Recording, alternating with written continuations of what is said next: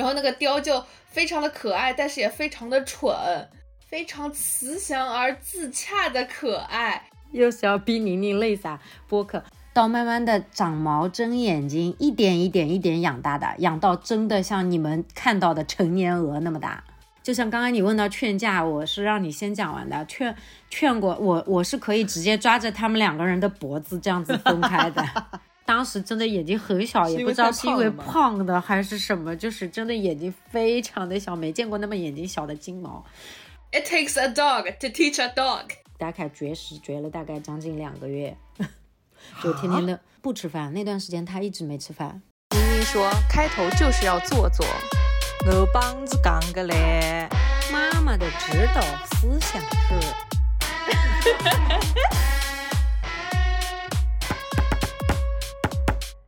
大家好，这里是宁宁开门。Hello，大家好，这里是宁宁开门，我是宁宁。大家好，我是凯子。我是西西，开心也是一天，不开心也是一天，希望大家开开心心每一天哦。我们有这个一开录音键就尴尬的这个病。今天本来我们想要改期，想要明天再录的，因为宁宁今天太累了。然后呢，因为西西明天有事儿，所以还是得今天录。所以我跟你，我跟西西为了说服宁宁，让她今天能够配合录一下，我们说好了，等会录音键一打开，拉起来，咱们就录她一期，夸夸就把它给录了。啊，很快的，很快的，毕竟我们已经写好了呃提纲什么的，呃，然后妮妮就憋缩缩的坐了过来。其实我现在整个人都在飘，我看东西都放大的，你来一杯吧，要不整点儿？整点儿不就索性把它飘起来？整点儿你就嗨了。不要了，不要了。好，今天录一期狗狗心理学。虽然我们这三个人跟狗狗心理学这唯一搭边的就是我跟宁宁呢养了一条狗，其他的呢 也没有学过。然后就是在抖音上刷过刷到过很多类似的视频，然后学到了一些皮毛。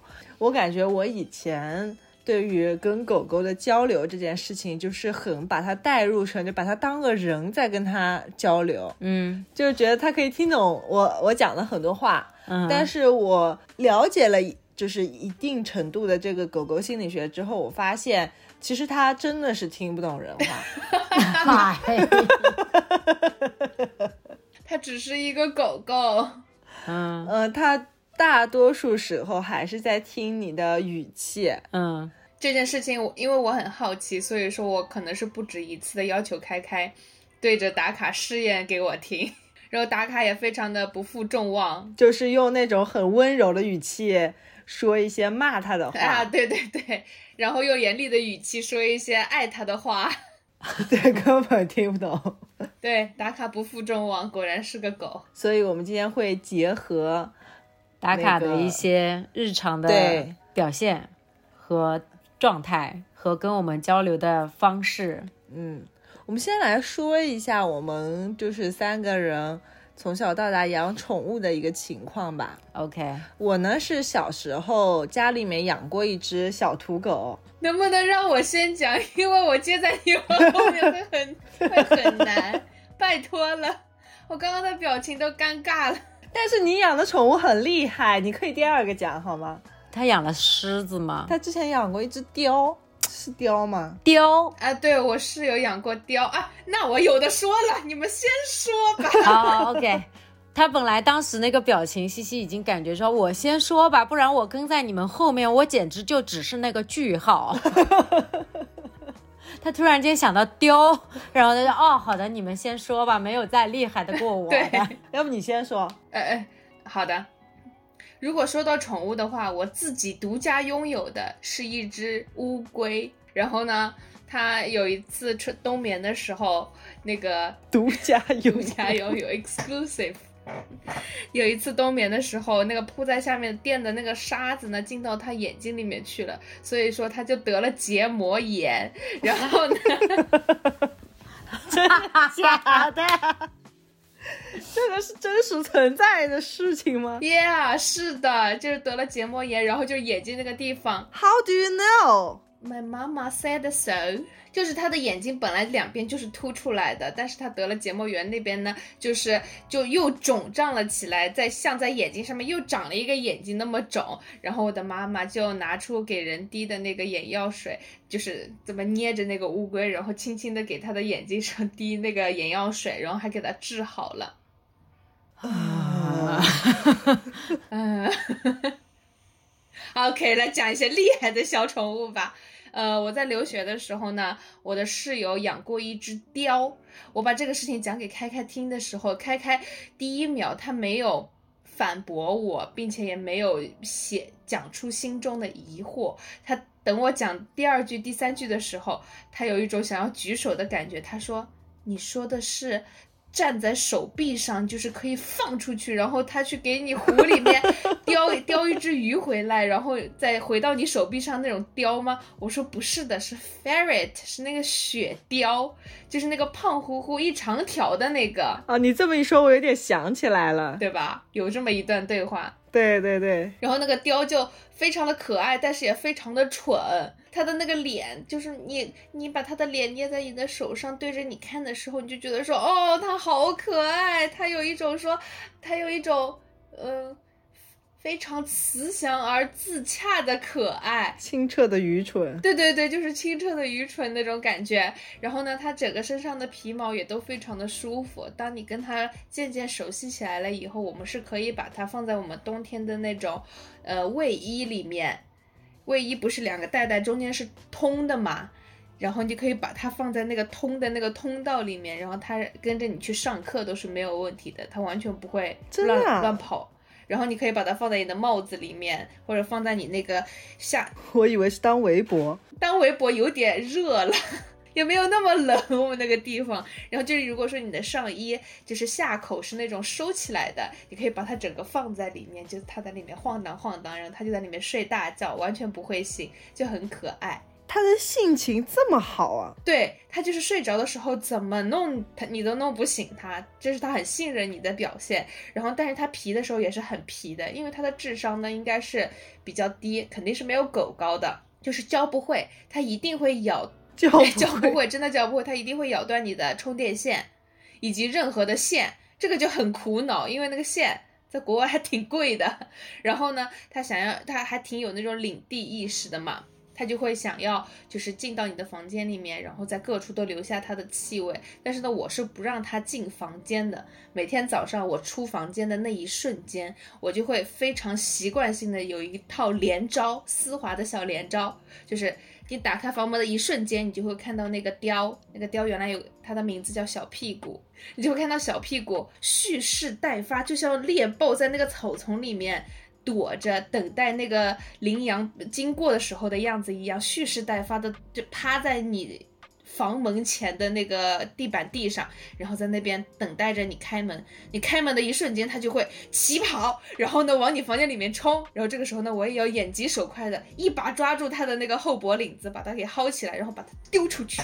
然后在我人走出去的同时，把我的门从后后背带上。这样的话，他就不会进到我的房间里面去。我的门一定要关得严丝合缝才可以。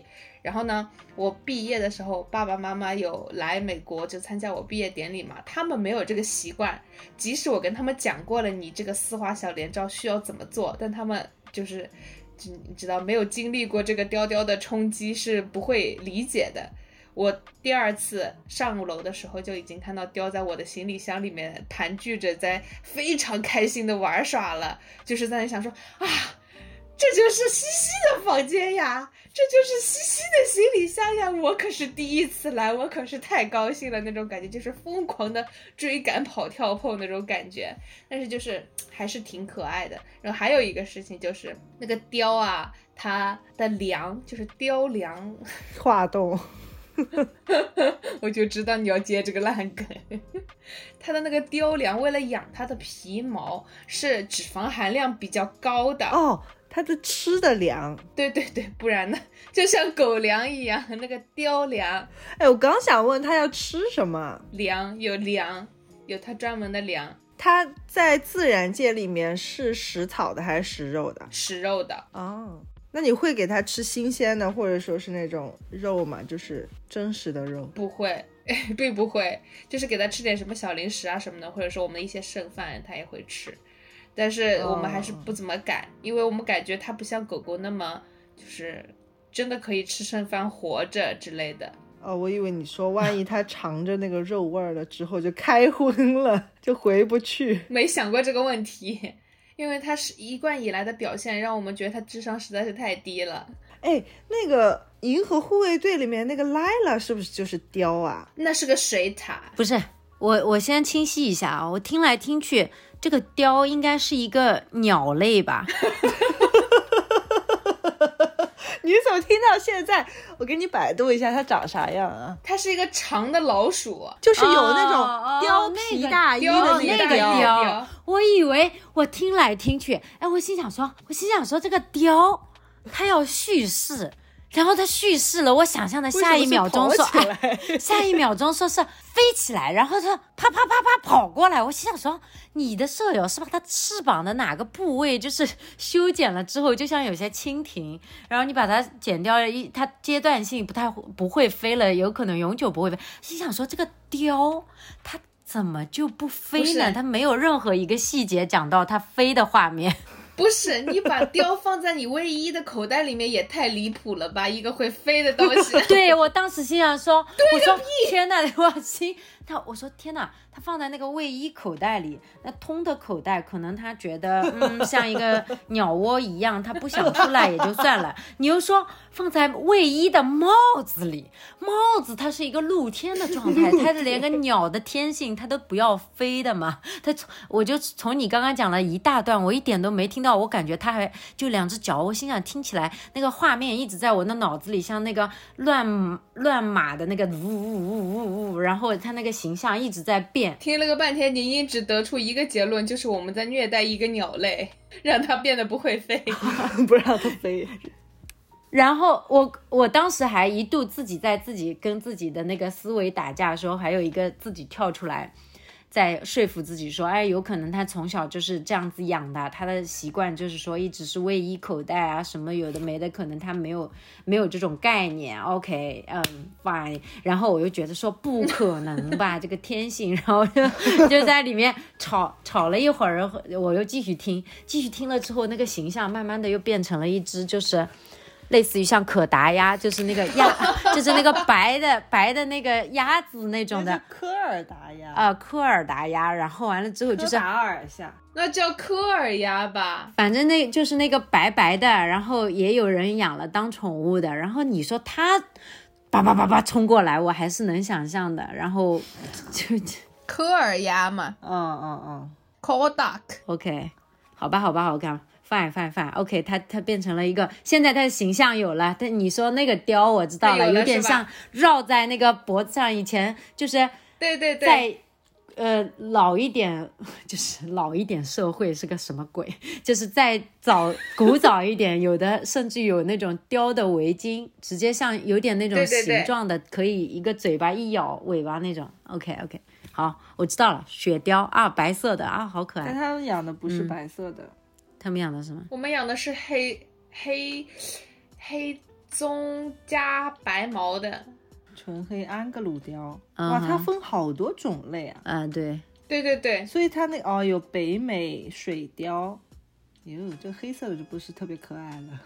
就是那个棕的加白毛的那个还是蛮可爱的。是那个貂啊。OK，对对对，然后它的皮肤就是油光水滑的，它吃的那个貂粮里面就有油油脂比较多嘛。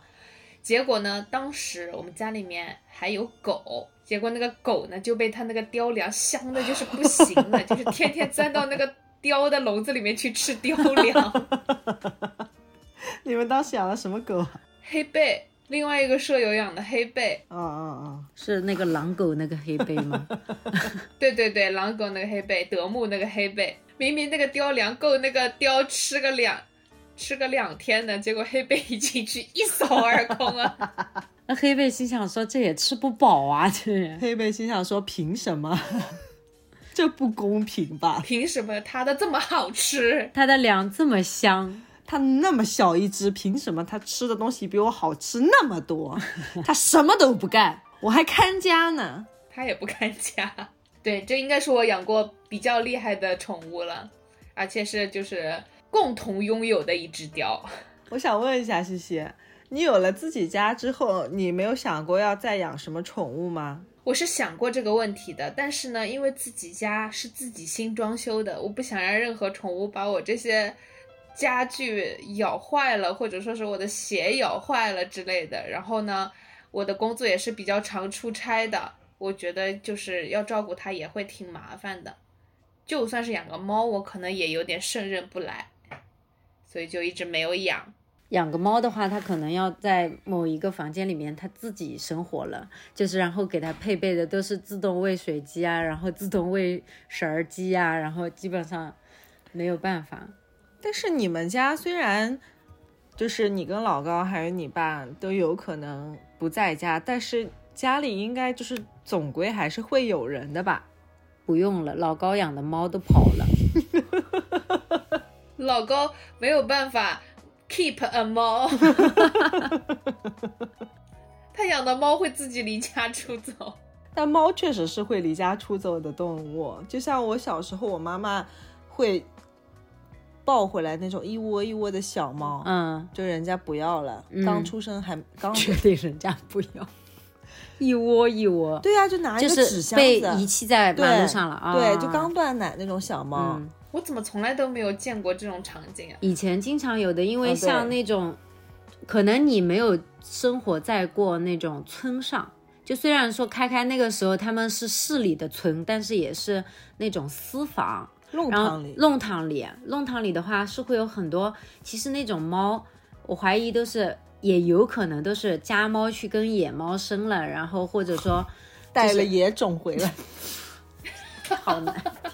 就是好难听啊！反正就是，主人家肯定也不打算养，而且又都是那种田园猫，不是什么宠物猫。以前的弄堂里很少，对，很少有人养宠物狗、宠物猫，都是草狗、草猫。然后我妈养，就是把那些小猫一个一个奶大了之后，她还会，她还会专门去菜场上买那种小猫鱼，就是特别特别小的一条条鱼，然后烧烧熟了之后把它。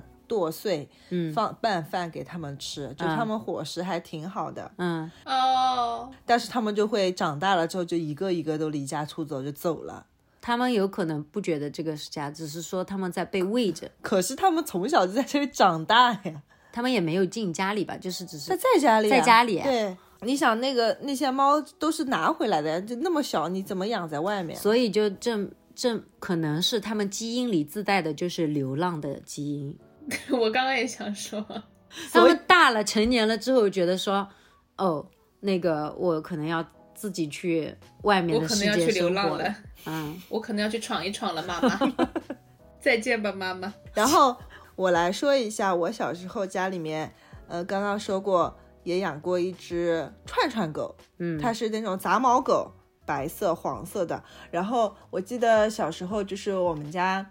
嗯，养那只狗也养了挺多年的，养了十十几年，而且有一段时间就是突然养狗就是要办狗证，你你们可能都没经历过，就是以前养狗就随便养的，但是就是为了管理那个狗，就是有一年突然开始就是所有狗都要养狗证，然后有很多人就是不想养那个狗，也不想给它去办狗证，因为你办狗证的话就要给它打疫苗嘛，然后后面每年也要给它打。然后就会把狗遗弃，或者说是送到乡下去，或者送给人家，送给别人，送给乡下的看场，哎，看场子。嗯。然后我妈妈当时就是她不想要遗弃那只狗，还专门去给它办了一只呃一张狗证。嗯。所以我有它一张照片。嗯。就是因为以前也没有手机，也没有任何，我就有一张那个我小时候家里面的那个，它叫莎莎，沙子的沙，莎莎。嗯。呃，有他一张照片，就是因为我妈妈给他办了一张狗证，所以才会有那张照片。然后后来大一点了之后，家里面狗也没断过，狗也没断过，就一直在养狗。后来呢，呃，我爸爸又抱了一只银狐回来，一只银狐犬，然后反正也长不大，就十来斤的样子，也养了十多年了。今年妞妞要每次都要算一遍，二三年。他是我初二那一年，初二那一年是零零六年年底吧，十四，十四岁，对，零六年，怎么嗯会是十四岁？十七了，呃，十十七、啊？快十七，零六年，零六年二十三，不是十七吗？对，哦哦，十七岁了。高二才十七，你初二十七岁了，不是，妞妞十七岁了，妞妞十七岁了啊是在！算妞妞的年纪。妞妞是零六年抱回来的，妞妞多大，关她多大多西是吗？可以用他初二那年的年纪，现在的年纪减掉初二那年的年纪，不就是妞妞的岁数吗？哦，对对对对，小朋友好，应用题也是可以这么解的啦。对对既然有这么多条件的话，解法当然是很多的。所以妞妞今年也十七岁了。然后前两年我妈还抱回来一只小泰迪狗，然后那个泰迪也长得不是很大，它属于那种比较小体的泰迪，大概也就五六斤、六七斤的样子吧，反正比妞妞要轻一点。然后呢，我自己还养了一条草狗，中华田园田园犬那种四眼土狗，身上是黑毛为主，然后四只脚是白的，然后还掺杂了一点黄毛。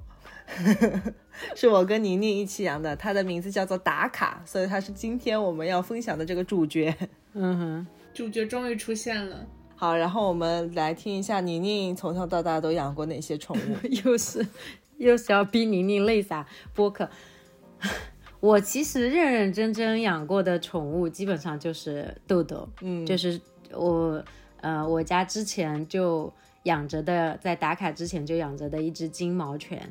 然后其实小时候你说养过是也可能养过一些宠物吧，我养过两只鹅，是把它当宠物养的。然后为什么说是把它当宠物养的呢？想问一句，鹅吵不吵啊？鹅挺吵的。为什么会这么说呢？嗯、它们早晨也会叫吗？且对它们不管什么时候都会叫，且且他们是怎么叫的？嘎嘎嘎嘎哦不对，呱呱，哎呀，我怎么去？我学不像鹅叫，杠杠杠，好像是，反正叫的比鸭子响多了。他们还会吵架，你会劝架吗？劝不了。大家不要再打了啦！你们不要再打了啦！哎呀，停下来，快点把这一段介绍完。鹅不是今天的主角。我养过鹅，是为什么养的呢？因为以前那时候我还很小，还是可能还在上刚上幼儿园一年级左右这样子。然后呢，我妈妈她会买菜场上的那种，就是现在叫活珠子的那种蛋，煮了吃的。那个年代还是还蛮流行的，反正现在很蛮少人吃了，可能就跟螺丝一样，就是毛鸡蛋吗？毛鸡蛋，对，差不多就是那种，但是它是一个鹅蛋，毛鹅蛋，反正就是。毛鹅蛋。对，那次妈妈买回来的那一批蛋里面呢，一批的，有两个裂缝了，就已经就是买回来的时候就已经有一点点裂缝，然后妈妈心想说，当时她其实就是她也是无心的，她就说呀，她本来吃这个鸡的呃吃这个鹅蛋的时候呢，其实你你看上去就跟生的鹅蛋没什么差别，其实你心里没什么感觉，然后她看到裂缝了之后呢，她就会。联想，我妈妈的想象力，你想，她会觉得飞飞蚂蚁是进来躲雨的。你想象一下，她是这样一个女人，然后她当时她的脑子里，她就那天我放学到家，她就跟我说，哎呀，那个，呃，我那个我的课桌上你别去碰啊，那个盒子里有两个小鹅。我说哪里有两个小鹅？然后我看到两个蛋，然后她用那我的那个课桌上的台灯，然后那个是可以调节角度的，它压到离它们很近很近，用灯照好了它们，里面铺着一些棉花，铺着一些稻草。所以你妈妈本来是要买了毛鹅蛋回来煮着吃的，但是没有想到那个鹅它就是自己孵出来了。它把它孵出来了，只是就那一批里面的两只，其他的吃了。嗯嗯嗯嗯，其他的吃了，其他的没裂缝啊，就没裂壳的那种，它是孵不出来的。因为毛鹅蛋理论上来讲，其实菜场上卖的那些基本上基本上就是孵太孵不出来了，因为它太早的就离开了母鹅还是公鹅，反正你不不由大鹅去孵的话，你它就破不了壳了。嗯嗯，，对于是那个已经有点裂了，它就被真的被它孵出来了。那两只鹅是我们从它从壳里出来，到慢慢的长毛、睁眼睛，一点一点一点养大的，养到真的像你们看到的成年鹅那么大。鹅小时候要喂什么？叶子它刚出生你就给它喂叶子，不是小时候米汤，反正不是喝奶吧，水就正常就是就喝水米汤。然后呢，哦，我想起来了，煮的半生不熟，不用煮的很熟那种，很把那个米碾碎，然后和着水给它们吃。然后小时候他们只需要吃一瓶盖，然后慢慢的越越大就吃的越多，然后后面就开始吃，哎随便什么都吃，然后主要是吃那个尖椒炒牛肉丝，主要是吃那个吃那个就是菜叶子。呃卜菇等，就是嗯，北瓜藤啊、南瓜藤那种瓜藤的。我很想嗯问一句，一直有江湖传言说，就是鹅、什么小鸡啊、什么鸭子啊什么的，他们出生看到的第一个人，他们就会觉得这是妈妈，然后就会一直跟好了它，跟它很亲，是真的吗？是真的，因为那两只鹅真的会更好了我跟我妈。然后他他们两个人为什么到最后我们觉得就已经是宠物了呢？是因为我们真的在那个以前我们嗯、住的是那个就是平房，然后我们会出去遛鹅，就出去放它们，就出去遛鹅。因为我为什么觉得它们吵呢？是因为我们本来也是家养的，就把它拦一拦，拦在它不能到房间里来而已。对，它是在厨房的旁边帮它搭了一个小窝，就这样子，那鹅养了多久啊？好两年吧，就它一年就长得很大了呀。后来呢？后来就被有一次我不在家，被妈妈杀了。杀杀吃掉了。我不知道是某一年过年还是什么，是妈妈杀的，还是他送给别人杀了？好像我们自己没没吃没吃，没有哦桌上、自己桌上，反正没看见过那个鹅，因为实在是 要搬家了，我们要搬到那个楼房里面去了，哦就是当时要搬公寓房那次就不能养了，你没法再把它养在那个楼房里了呀。笑死，还要遛鹅。对他，他真的就直接跟着你。他看到别的人都都上去，就是他会攻攻击他会扑着翅膀去逗别人，但是他绝对不会。而且我是，就像刚刚你问到劝架，我是让你先讲完的。劝劝过我，我是可以直接抓着他们两个人的脖子这样子分开的。两个人的脖子，他们两个鹅，然后我还养过小兔子。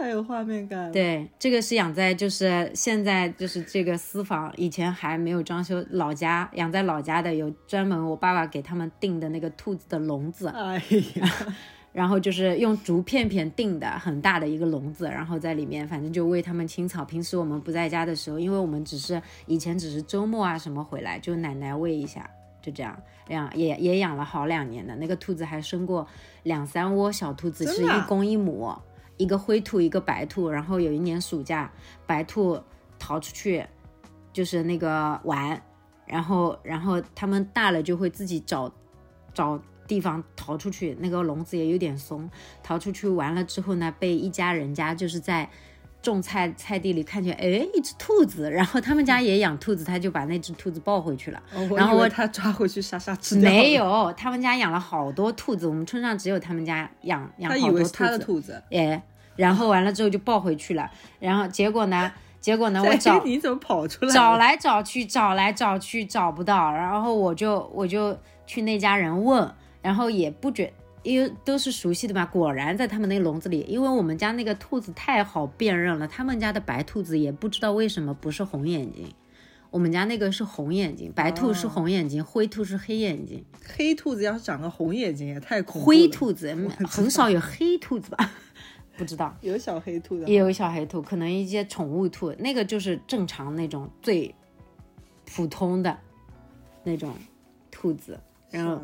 那个也养过，呃，就后面就是那个，因为养它们这些的时候，我都还太小了，我感觉基本上就是只是我的玩伴，不是我的宠物啊。基本上我养的宠物就是豆豆了。嗯，嗯，某年某月的某一天，在那个天桥下上相遇。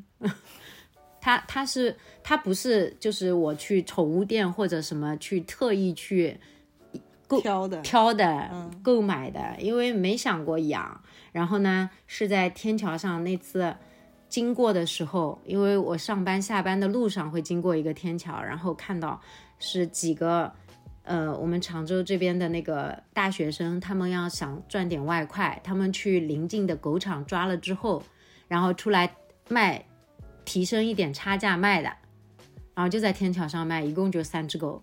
它不咚不咚不咚，最胖，然后跑过来，跑到我脚上，然后一抱起来，他那个那个状态哦，然后就觉得哦，哦 终于把妮妮惹哭了。哦，不要哭，不要哭，那。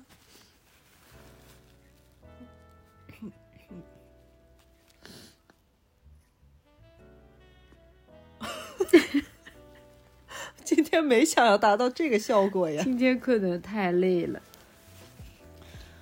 哎呀，呃，就是因为每次，就像后来打卡，不也是因为抬头的那一瞬间的眼神吗？就四目相对，你就跟他那年杏花微雨，对，然后当时就觉得，哎呀，你的眼睛怎么那么小啊？就是因为他真的眼睛很，当时真的眼睛很小，也不知道是因为胖的还是什么，就是真的眼睛非常的小，没见过那么眼睛小的金毛。嗯、而且它颜色也也是比较深，又很胖啊，它就一直跟好了，一直跟好了我腿旁边跑，然后那那那个那个那个大学生呢，当然就是极力的要兜售嘛，啊，可很好养的啦，什么东西啦，这什么我也没什么概念。其实我知道它是一个金毛，也即便知道在图片上见过金毛有多大嘛，但是其实你真不养到养，真自己去养的话，你没真的图像上脑子里没有什么概念，当时就觉得它就是那么大。然后，然后就抱回去了。一开始，一开始我妈妈还很拒绝，然后后来就天天抱好了它在腿上睡觉。就就认认真真养的就是这这一个宠物，养了十年的时间，哎呀，没有办法，因为说到它肯定会没有，已经它也走了有将近两年的时间了吧，反正每次讲到总归还是很有泪点。对呀、二一年的九月份嘛，马马上就是二三年九月份就是走掉两年了嘛。是的，主要豆豆走之前还是身体其实还挺健康的，平时对，以及本身它它的通人性程度，所以真的轻轻易不太不要养狗，要养狗呢。养点智商稍微 低一点，也也不是，也总归狗的话呢，相比那些什么鹅啊、什么雕啊，因为它真的是会，嗯，跟你的链接会非常的多，以及非常的，你就觉得他真的跟你是能交流交流的，而且豆豆的聪明程度确实也真的是可以跟我们交流，他会自己开门。然后，然后也也除了就是没有，如果我感觉特豆豆特意训练一下的话，他应该也是能拎着篮子去买菜的那种。也只是我们没有把它当做那种特意去训练，然后他去跟你表达他想要的东西、情绪等等的这些，他还会教。当时有一次打卡，现在在还在喝的那个半自动的水壶，就是压力水水泵一样的，它只只能喝掉了那个碗里的水，上面才会自动在就是灌下来。刚拿回来的时候，打卡完全不敢接近，并且不敢碰触。然后豆豆在呃一米开外，其实他看了很久，然后他后来实在是不耐烦了，他经常会用叹气来表达。他嫌吵，他会叹气，他会向你示意，而且他会站起来站到你面前，朝着你看着，然后叹气，就意思就是说你们可以安静一会儿吗？我要睡觉了。然后当时是他在一米开外，他趴了很久了。当时我跟凯子两个人就是在很很耐心的、很温柔的，因为那个时候打卡还算比较小的，然然后就很呃，一岁可能还没到，很耐心的对着他去说啊，你要这样子，你这样过来去舔，舔了它就会，嗯、它就会自己漏漏下来了，然后我们再跟他输出很多的东西，然后他打卡就是在旁边完全就是他不敢去，好害。怕，好害怕，然后豆豆就在那边，唉，叹了一口气，站起来，好的好的好的好的喝了喝了一一会儿之后，看看打卡，差不多意思就是会了没？看见了没有？会了没？对，然后然后继续再好的好的好的好的好的好的。你要知道金毛的，它一旦喝起来了之后，它就觉得那个水其实很不够的，它就全部喝完了，我们又重新装了一遍，然后再装上去了之后，它又去，我就对豆豆说：好了好了好了，你你示范。可以了，他看看我之后，他又走开了。过了一会儿，打卡才战战兢兢的。这真的是需要狗去教狗的，就 就是他们同物种嘛。It takes a dog to teach a dog。对对对，他们同物种嘛，可能语言上也交流的比较通畅。这个东西 他们没有语言上的交流，可能就是行为上的交流。这个，并且通过这个，我也特嗯，确实能认可。就像最近上映的那个国产版的《忠犬八公》，然后它里面其实是有好多好多条狗。是从小时候一直演到老年的时候，它是有好多好多条狗演的。然后那个最老年的八筒是导演的狗，它是职业的演员狗，很多场戏有的狗不会演，就是八筒上去教的，就是他去做一个示范，然后要怎么趴，什么样的表情，然后那个年轻的狗就就看看了之后就会了，这个我是相信的。你们可以去刷，有有这个有这个后后采的，所以说，这个演员职业的演员狗，他就是从小就是被训练的，可以听听导演讲戏，然后表演出来导演要的情绪。是的，你你去看，你去看他演的那些，他其实不是说多么复杂的讲戏，啊我不知道，可能就是他天性里面也也会给出一些这个这个东西，包括他最后一场戏，不是他最后嗯、呃那个去世在死在了那一堆报纸里面嘛，然后就是因为他一直在那个车站，因为嗯、等他的主人，然后他教授那一家人不是搬走了嘛？这个跟原著是一样的。然后他在车站等，然后国产版的里面，他每天回来是会在那个报亭让他叼一份报纸回去的。然后他那个报亭的老板也看他天天在那个车站守得很很心酸，然后会天天给他点事情做做，就是让他回去，不然在外面风吹雨打的嘛。然后那个老房子还废弃在那边，并没有人进去住，然后他就天天呃就叼一份报纸回去，然后等到那一家人就是那个妈妈又回来老了嘛，又回教授的老婆回来看到他，他就一路把他带回那个房子，最后一份报纸拿回去了之后把狗带走啊？他不知道那个狗在哪，以为那个狗就是没回家，就不见了。就不找了。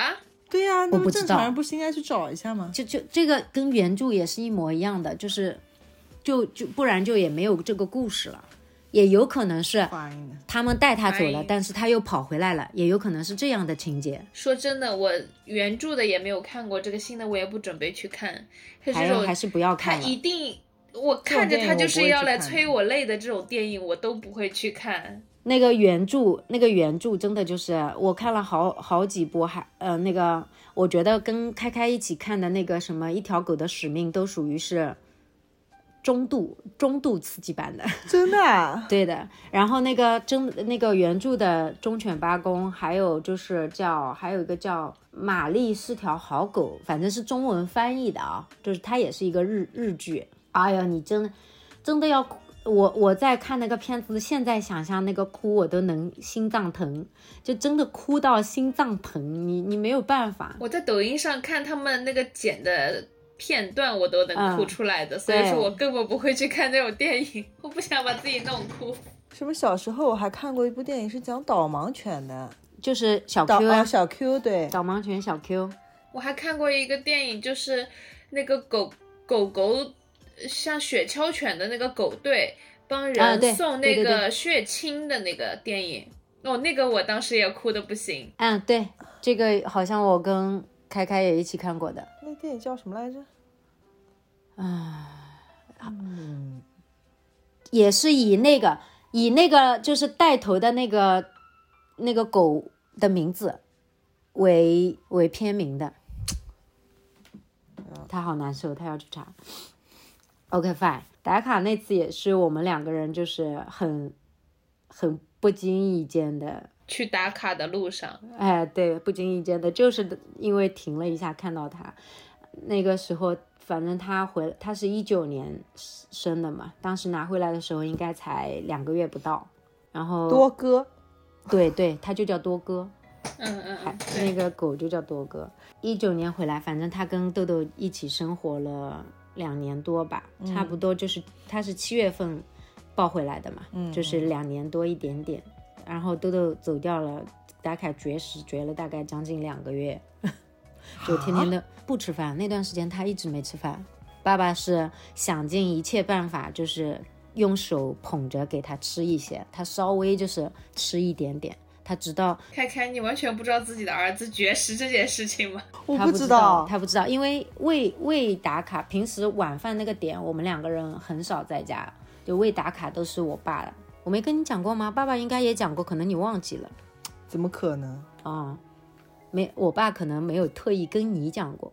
那肯定对，反正就是他他绝食，然后爸爸还带着，就是特意为了这个事情，爸爸愁了好多天，然后打各种就是电话，然后还那段时间才跟一直帮豆豆洗澡的那个那个宠物店的那个女的，那段时间就经常跟他打电话问问，因为他们不是对狗狗的习性比较了解嘛，然后那个女女的就说，反正她也应该不会让自己饿死的，就是平时。